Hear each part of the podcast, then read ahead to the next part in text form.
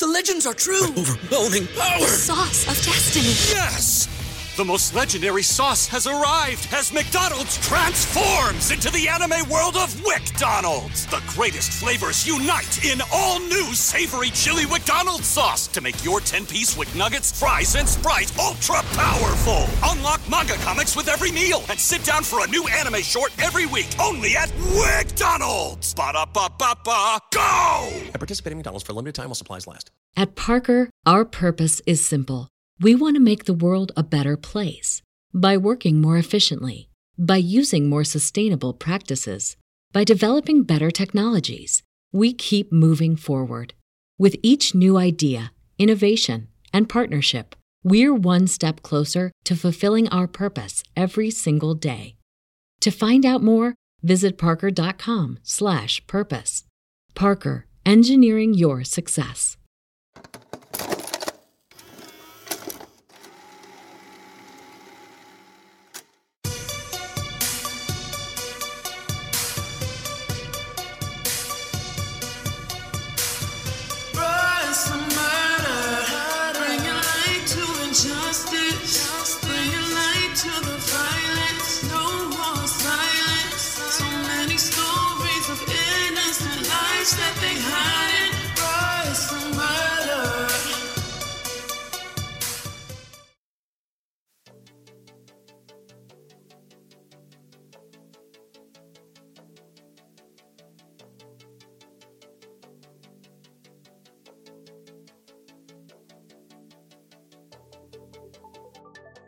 What's up, everyone? It is Battle and K Money.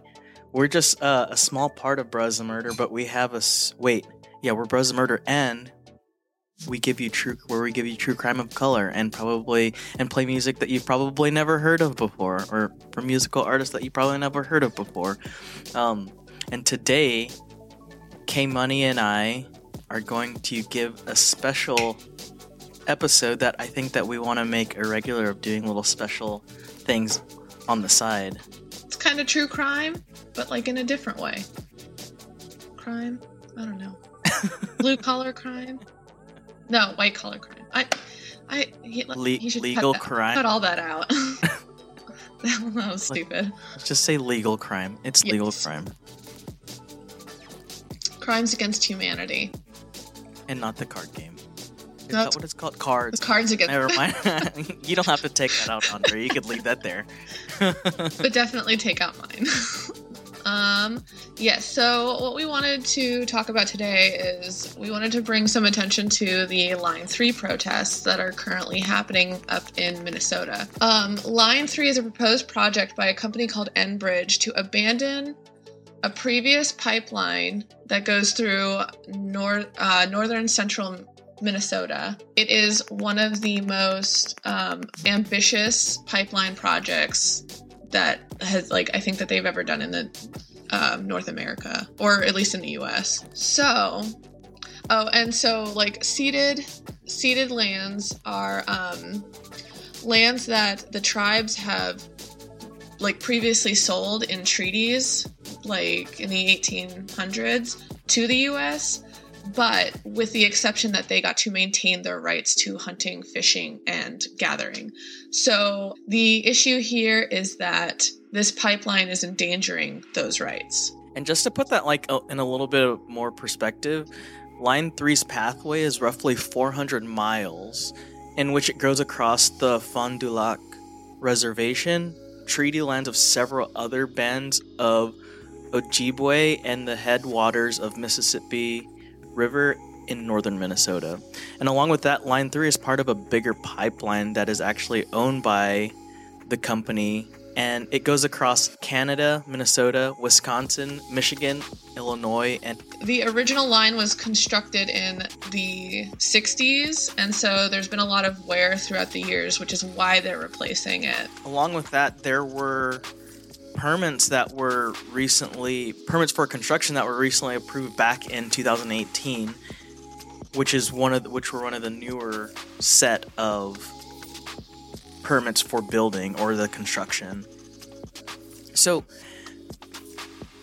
to start off like this next section, I kind of wanted to point out that when it comes to these pipelines, not every Native American opposes the project or these types of project. I just want to preface it with that because while we're talking about indigenous people, Native Americans, we're not talking about every Native American, just groups of them that don't agree with what's going on in their lands according to especially when it comes down to these treaties but according to MP, npr which is minnesota's um, news outlet online news outlet there's approximately 295 native americans that are employed on this project and this was as february of this year and according to an article that I read, one of the Native Americans that work on this project was in a tough spot to where they just wanted to be able to provide for their family, which is completely understandable that they needed jobs just like everyone else. And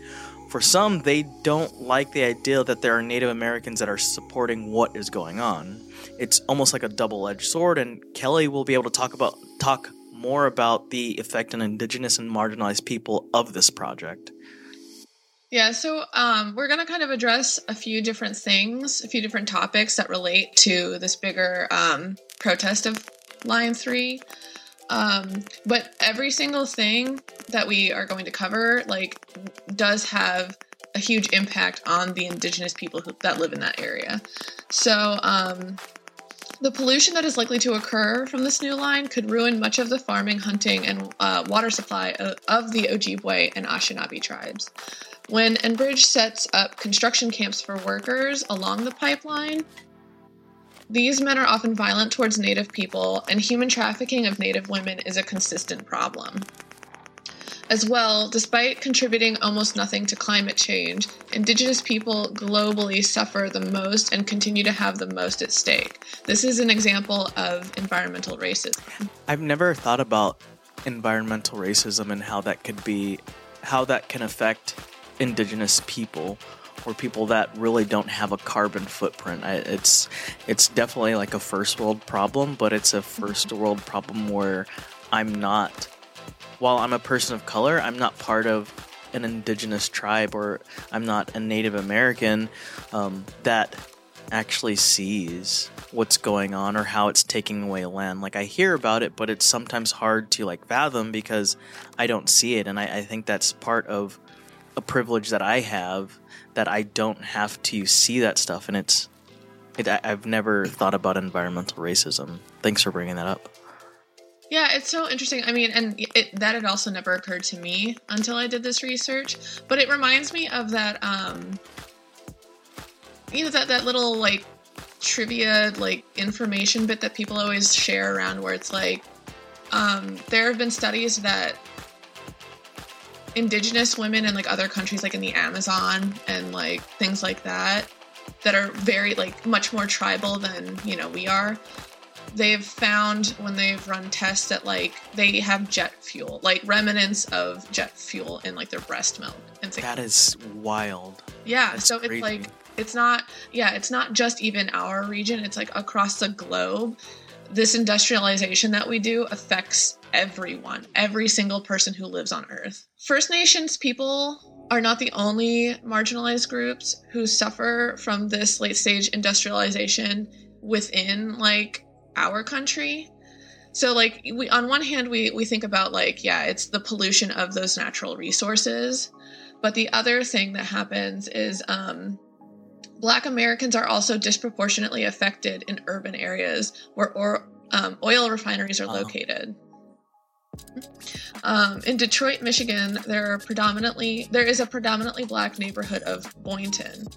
Um, the Stop Line Three website, which is a really good um, resource if you want to look more into this, says um, in 2012 when Marathon, the the gas station company, upgraded the facility to process tar sands, Marathon bought the homes of around 275 people in the mostly white neighborhood of Oakwood Heights, which is not directly in the prevailing path of emissions. Unlike the mostly black neighborhood of Boynton, Marathon has left the people of color in Boynton to suffer, consistently denying their requests for buyout, buyouts and emergency evacuation. Those in Boynton have been documented by the Michigan Department of Health to be disproportionately affected by ailments caused by the significant pollution, including but not limited to cancer, respiratory disease, and kidney failure. That's so crazy that you'll buy out some people's land, Mhm. but not everyone.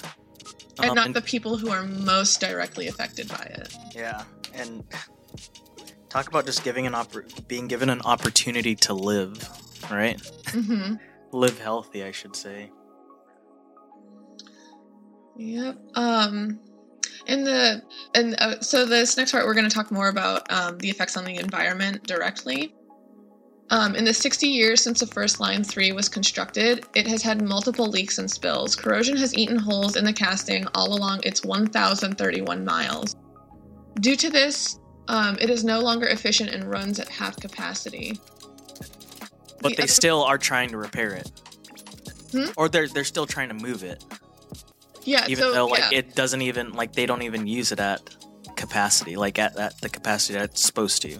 well, that's that's the thing. Yeah. So the reason why they're building a new corridor for Line 3, this this huge ambitious product project is because the original Line 3 is no longer efficient. Which So- again is like it doesn't I mean, Why not I am not and I'm not an reuse? person. I was gonna say why not recycle and like or upcycle and reuse like the existing line repair, but yeah, we could get to that. But it's just weird to me. But Well, yeah, that's that's exactly what I was gonna say. Um, it it it seems like it would make more sense to just fix the one that already exists, but um, my guess with that is that if they go in and dig it up, it's not just repairing the pipeline; it's also having to go and clean up all of the contamination. uh, yeah, that's true. Yeah. So I'm better just leave it and let it soak in. Mm-hmm. Yeah, it's oh, the other major problem is that this new corridor is the most ambitious investment into an already dying industry. So not only would it be transporting crude oil, but the version transported, called tar sands, is one of the most harmful fo- forms of fossil fuel, releasing the most greenhouse gases when burned. It's also the most difficult to clean up when it inevitably spills. So like part of that is like yeah, like most oil when it spills, it just like, you know, oil and water, oil floats to the surface because they're opposed to one another. But because this is like sands, the sands sink to the bottom. So it's much, Sits. yeah. We are already hurtling towards the point of no return with within climate change. The completion and use of this new pipeline is just one more nail in the coffin of irreversible damage to the environment. Um, leaving the old pipeline and constructing a new one also has direct harm, a direct harmful impact on the water sources it runs through. As they age and with use over time, corrosion will cause compromises to the structures. These compromises will cause leaching into the water sources, both in draining the bodies of water as well as contaminating them. And there are many water sources affected, given that northern Michi- or Minnesota is a water-rich area. It's actually called apparently the land of 10,000 lakes. I didn't know that. Maybe I did know that. I only know that because somebody from Michigan told me, or Minnesota. I keep saying that. Minnesota told me that. Well, I called Wisconsin, Washington. um, it- it's it's crazy to think to the type of backlash people get when it comes to wanting to protect the environment and the way that you could be looked at if you're like, oh, let's think about the future and what's happening to what's happening because of the things that we do. And you know, I can't say that I am completely removed from pollution or have a that or that I have a small carbon footprint because I don't. I work on it, but I don't. It's just it's just wild to think that a lot of the effects that are that come from using natural gas or oils and things like that is pretty re- irreversible in our lifetime. So, The one thing I will say is that like like we all obviously we have a carbon footprint, like we travel, we do these things. But at the end of the day, like cuz you know like we have these like um campaigns of like don't use straws anymore. But it's it's placing the onus on citizens as opposed to like the massive legislation that we need to actually cut back on the major sources of pollution. Yeah, and I think like places like, you know, California really want to do things like that, like try to have a bit better infrastructure, but it's met with such like anger towards California's legislation. Mhm. You know, things like banning plastic bags, or if you need a bag when you go to a grocery store there, you have to pay some amount of money, or getting tax rebates and things if you have electric vehicles or solar panels on your house. It's it's just really wild how it's met. How it's met. Yeah, well, I, I mean, I think a huge part of that is just like the lack of education in our country. I mean, even with everything going right now, the absolute like obstinacy of like people wearing masks, even Yeah. like people just get mad about things that they don't understand. Or have no control over, really? Mhm. Like other people. We can't control other people, and I, I, fall victim to that too. But more on line three. Sorry, everyone. So I'm going to talk a little bit about like the existing infrastructure because I think that's important too. Because back in the 1950s and 1960s was when most of the existing infrastructure of the pipelines were actually installed, and it was because this was post World War II, and there are more people back here in the states and not in war. So that means more people. More energy demand, and to keep up with that energy demand, they started to import oil. They they created these these pipelines to help with that. And what we didn't realize that in the event of a pipeline rupture or leak, because those are the two types of damages that a pipeline could go through, are ruptures and leaks, is that they can actually be catastrophic to the local environment. And we could look at marine life and crude oil. So with leaks, no matter how small a leak could be, it's still potentially potent well, excuse me, it would be hazardous not just the marine life like fish, turtles, frogs, anything that lives underwater, algae, algae for example, and also like plant life, but also human life. Just just think also about how when you have that layer of oil on top of the water, it blocks out sunlight, so that causes more like algae growth, but it doesn't let light in to have other plants grow, and it also affects how fish reproduce or different marine life actually reproduce because of the oil. So essentially, it stops the reproduction of new life that that can help sustain human life. Moreover, there are a lot of different types of birds or waterfowl that face higher mortality rates as their feathers get coated coated in oil, rendering them not able to fly. So that is also catastrophic in the sense too that they can get stuck there and eventually they can drown or they can ingest ingest the water that has the oil mixture in it which can potentially or really just kill them and damage their internal organs from no return. And also, if they do make it out, they have long-lasting effects that affects not just them but their offspring, and that could change over time. That could change genetic makeup. It's a lot of time, but it could change genetic makeup on how on how these birds reproduce or live, and how they have to adapt to these ever-changing environments. But I, I, I, I think, I, I think there's a lot that we can do, even if it's just talking about it to bring more awareness and everything. But really, where it lands, where it comes down to, is the legislation and different injustices that we see and how we could try to change. And I think it's important to talk about. So hmm And um, at every step of this process, tribal governments have been excluded from the conversation. So um, they haven't been consulted. Um, when in the state of Minnesota, there's an executive order written by the governor that requires um, consultation with tribal like chiefs and you know elders. elders. Yeah. So they don't get there's no any there's no correspondence between the state or the, these builders and Yeah, to the point with which like it's not even that it's just like they haven't consulted, they purposely exclude them. I wonder why. Yeah, I can't imagine.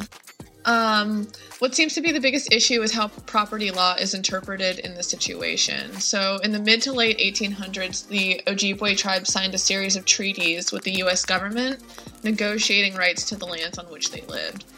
So, the Ojibwe sold the actual land while reserving their rights to hunt, fish, and gather. And it's the gathering of like plant resources for sustenance, like um, wild rice that is native to the area. Wild rice is a very big thing for Mhm. this tribe, like the Ojibwe Yeah. tribe. That's like the whole reason they migrated to that area was because of the wild rice. hmm yeah, and I think it's like it, it plays a big role in a lot of their traditions and um, ceremonies, I believe. Yeah, they, they wanted to reserve the rights to the things that they would need to survive the way they had before the treaties um, were signed. Uh, the indigenous people were also left to govern themselves as their own sovereign nation. Thereby, the treaties signified an agreement between two separate nations. So, while technically building the pipeline doesn't stop the indigenous people from exercising their rights on the ceded lands, the usage of this pipeline is likely to have grossly detrimental effects on the resources. which they depend heavily on if you didn't get that. hmm Not you, Kelly, but everyone that's listening right now. Yeah, and so um, one major thing currently that um, is being discussed a lot is that in 2020, during Biden's presidential campaign, he made a point of including what steps he would take to combat climate change, commenting on not only the impact of it on our planet, but also the ways in which it disproportionately affects people of the global majority.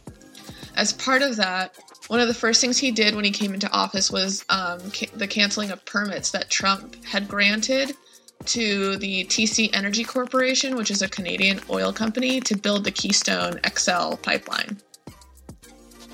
Despite that, he has remained silent on Line 3, even though it poses the same risks to the Ojibwe tribes that Keystone would have had on the Rosebud Sioux, the um, Assiniboine, and Gros Ventre tribes. So, which another thing that's interesting too is that he even commented and I think stopped drilling on um, Line 5, but has Which not we're going to talk about a little bit. yeah. But yet, like, um, with all the attention that this has gotten, there's, you know, crickets from the administration. It's it's just crazy to think that not much has been done or said about it because until you brought it up to me, I had no idea that this was a thing, and I had no idea how unfair and unjust things were happening, and that there's a lot of unjust policing happening in that area where they're doing it, similar to what happened at Standing Rock. hmm Yeah, so Yeah, and that really surprises me because I've talked to a lot of people about this in the process of researching it, and everyone has said about the same thing, which is weird because, like, I mean, I know, like, I spend a lot of time like on TikTok, and that's how I found out. That's how I got a, a um, that's how I heard about it to begin with. So I'm just surprised that it's not as big as Standing Rock. do you do you know more like about how did you read anything about like how they were policing there and what they were doing as far as like what's going on as far as how the law enforcement or local law enforcement is handling protesters? Because i would imagine well from videos that i've watched like and coverage that i've seen on it it's been pretty peaceful as far as the indigenous people or protesters that are out there. However i do see some law enforcement but i think Yeah, so th- this is like this one thing that I just it kind of blows my mind and I don't understand how like I mean I do understand how people get away with it because of racism, but still it's like so blatant.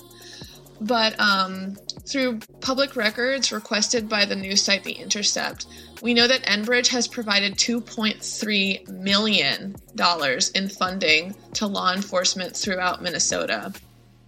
In turn, Enbridge has been exercising their influence over local police where water protectors are protesting. Um, they're even holding training events for officers on responding to protesters. So they're pretty much like pumping cash flow into not Mhm. looking after the environment, but like law enforcement to police the area. Yeah. Yeah, yeah. Um there's even an instance of public officials furnishing to Enbridge names of people who attended an anti Line 3 meeting. Um, heads of security have been invited to intelligence meetings held by police. Um, the Intercept was even um, quoted as saying, like, in October 2020, according to emails, Enbridge organized an all day training at the company's Bemidji Emergency Operations Center. According to the email sent a day before the event, dozens of Enbridge employees, public safety officials, including local sheriffs along the pipeline route, and an FBI agent were invited to attend. Uh, a primary goal for the event coordinate, or coordination between Line 3 project team and LP, an acronym that typically refers to local police. Let's militarize them almost Mhm. and have them trained specially to make sure that, you know, they're controlling peaceful people. Yeah, and part of the thing that is also like feel like I keep saying this, that's also crazy to me is it's like this company, Enbridge is a Canadian company. And the fact that they have Oh. they seem to have more rights to this land to like build this pipeline than the people who have owned like lived on it forever, you know, is just insane. Like I mean, I know part of it, like what I was saying about the property law, they're trying to cover it under eminent domain.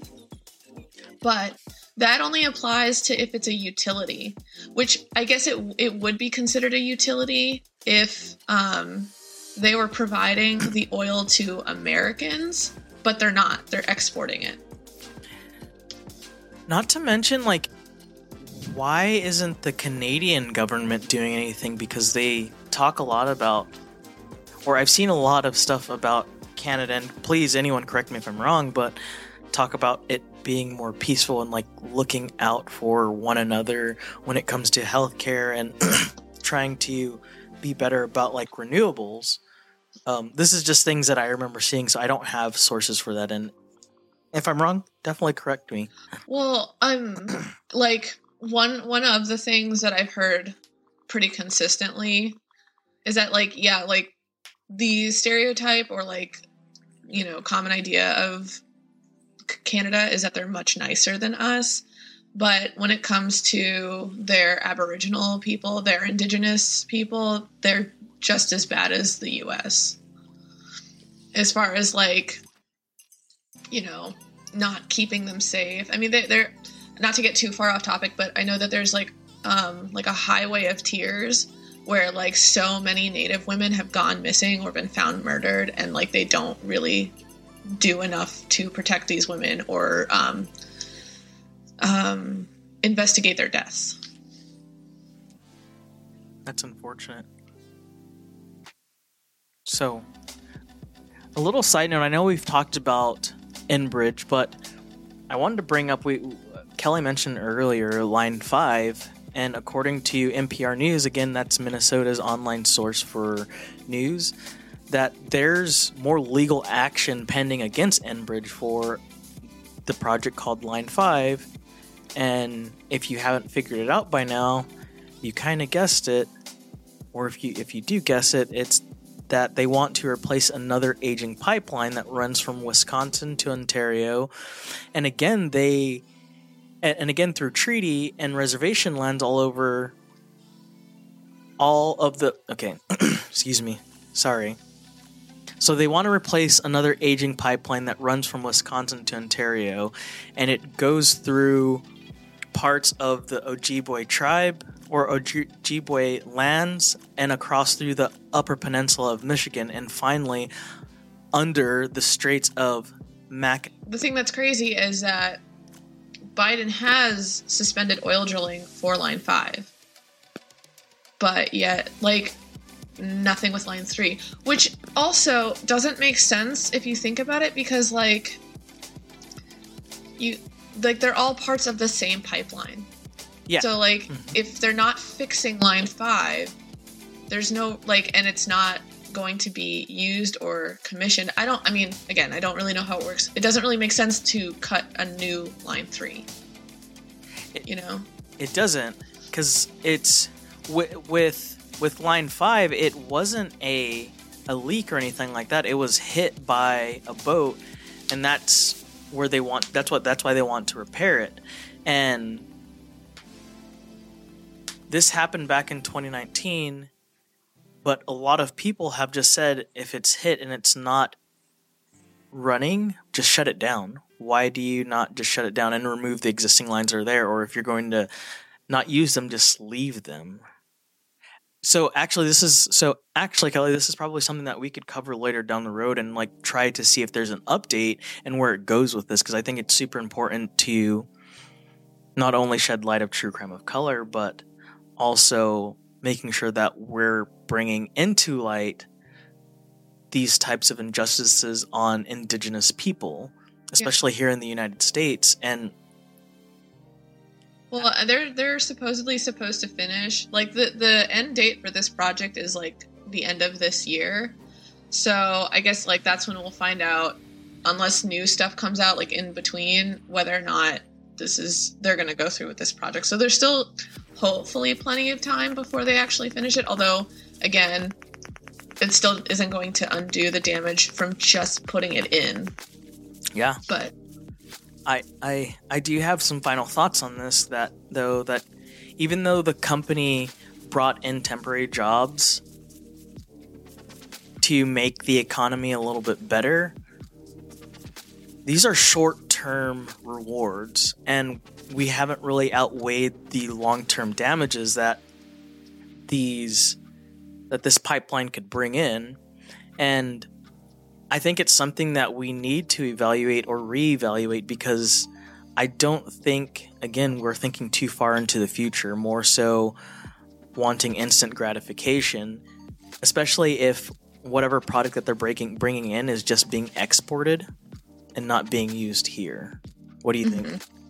Yeah, I mean, it's just like the thing that doesn't make another thing that doesn't make sense to me is that that's a lot of money to spend. I mean, to cut a whole new corridor through um, Minnesota when we could be using those kind of resources and all the all the money they're spending on just like funding the police could be used to transition to cleaner forms of energy. Yeah, eventually they're just to let everyone get Teslas and like everything's to go solar. I'm being facetious. Kelly and I did have a conversation about the costs and infrastructure of renewables and it was an interesting conversation just because it's there's a lot to think about. It, Mhm. it's a lot it's a lot to do and maybe that's another discussion we could have if everyone wants to hear about it. Yeah. But if you'd like to learn more about Line 3 and the protests, you can go to stopline3.org. Um, there's a lot of information as well as steps to take action or be a part of um, the resistance of Line 3. Uh, you can also follow the hashtag StopLine3 on TikTok to see what's happening on the ground in real time, which is really a really interesting and really cool resource to like actually watch people who are affected by this talk about it, give their experience, and like show exactly what is happening um, at these protests. Awesome. Well, thank you everyone for hanging out and listening to us. And uh, if you have any feedback, please let us know if you like this type of content that you didn't know about. Maybe I didn't know about it, so I just assume everyone else didn't know about it. But if you like like this stuff, let us know because it's something that we'd like to do. Um, try to highlight more of what's going on along with true crime because this is true crime but it's like legal true crime right Yeah, and things that definitely affect so many of us that so that so many of us don't know anything about.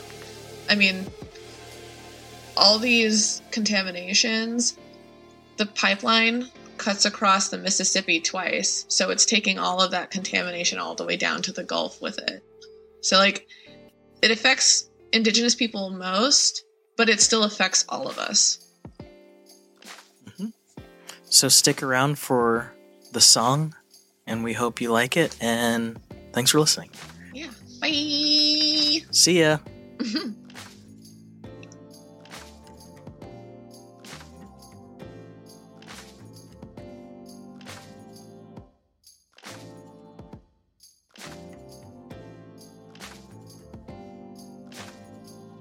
And now, a message from our sponsors. At Parker, our purpose is simple we want to make the world a better place by working more efficiently, by using more sustainable practices, by developing better technologies. We keep moving forward.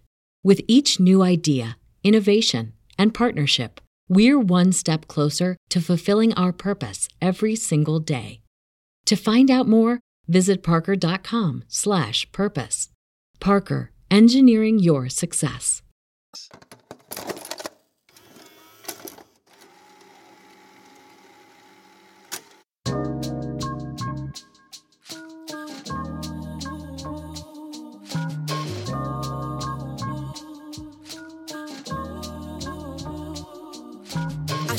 Many tears that my tear dots turn red. Now that hemoglobin, flowing, keeping vampires fed. They wanted to jam me in, lock me up, and throw away the key. A pack of hyenas, he he laughing at me. They took many shortcuts by backstabbing me. If I don't get out they grip, then these vultures won't dip. I ain't afraid to die and fly off to the sky, but I got more life to live. So today I'm gonna try to strive, not to hide behind my fears, hide behind the years, and hide behind these tears. Lord, please take away all these imperfections, renovate my heart and purify my soul. Do to me what I do to my floors when I sand them. If you open up them doors for me, I won't be too demanding. Your truth, love, and light is what I always stand in. I'm your fierce, humble servant, just like you commanded. I got favor, God's favor, and nobody can take it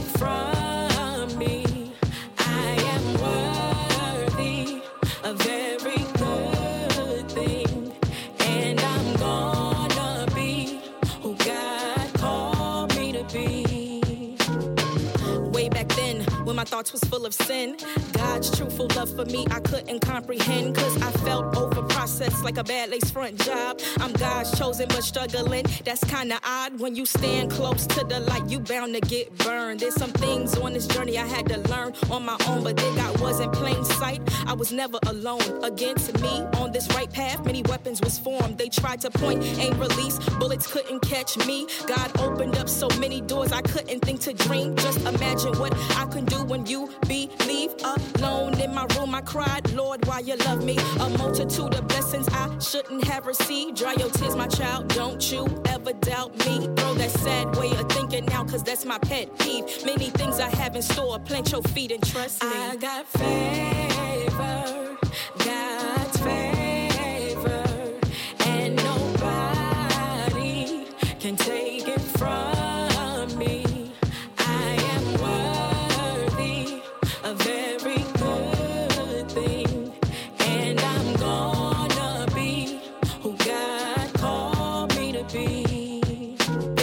my freedom cry, a prophetic selection. This for all the times you covered me when I faced mad rejection. When things went left, there you were, making all corrections. That holy Bible in my life was my greatest investment. This for that little girl inside who always wanted to hide.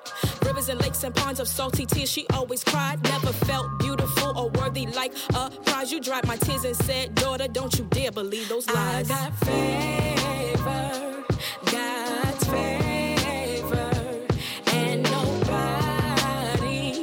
can take it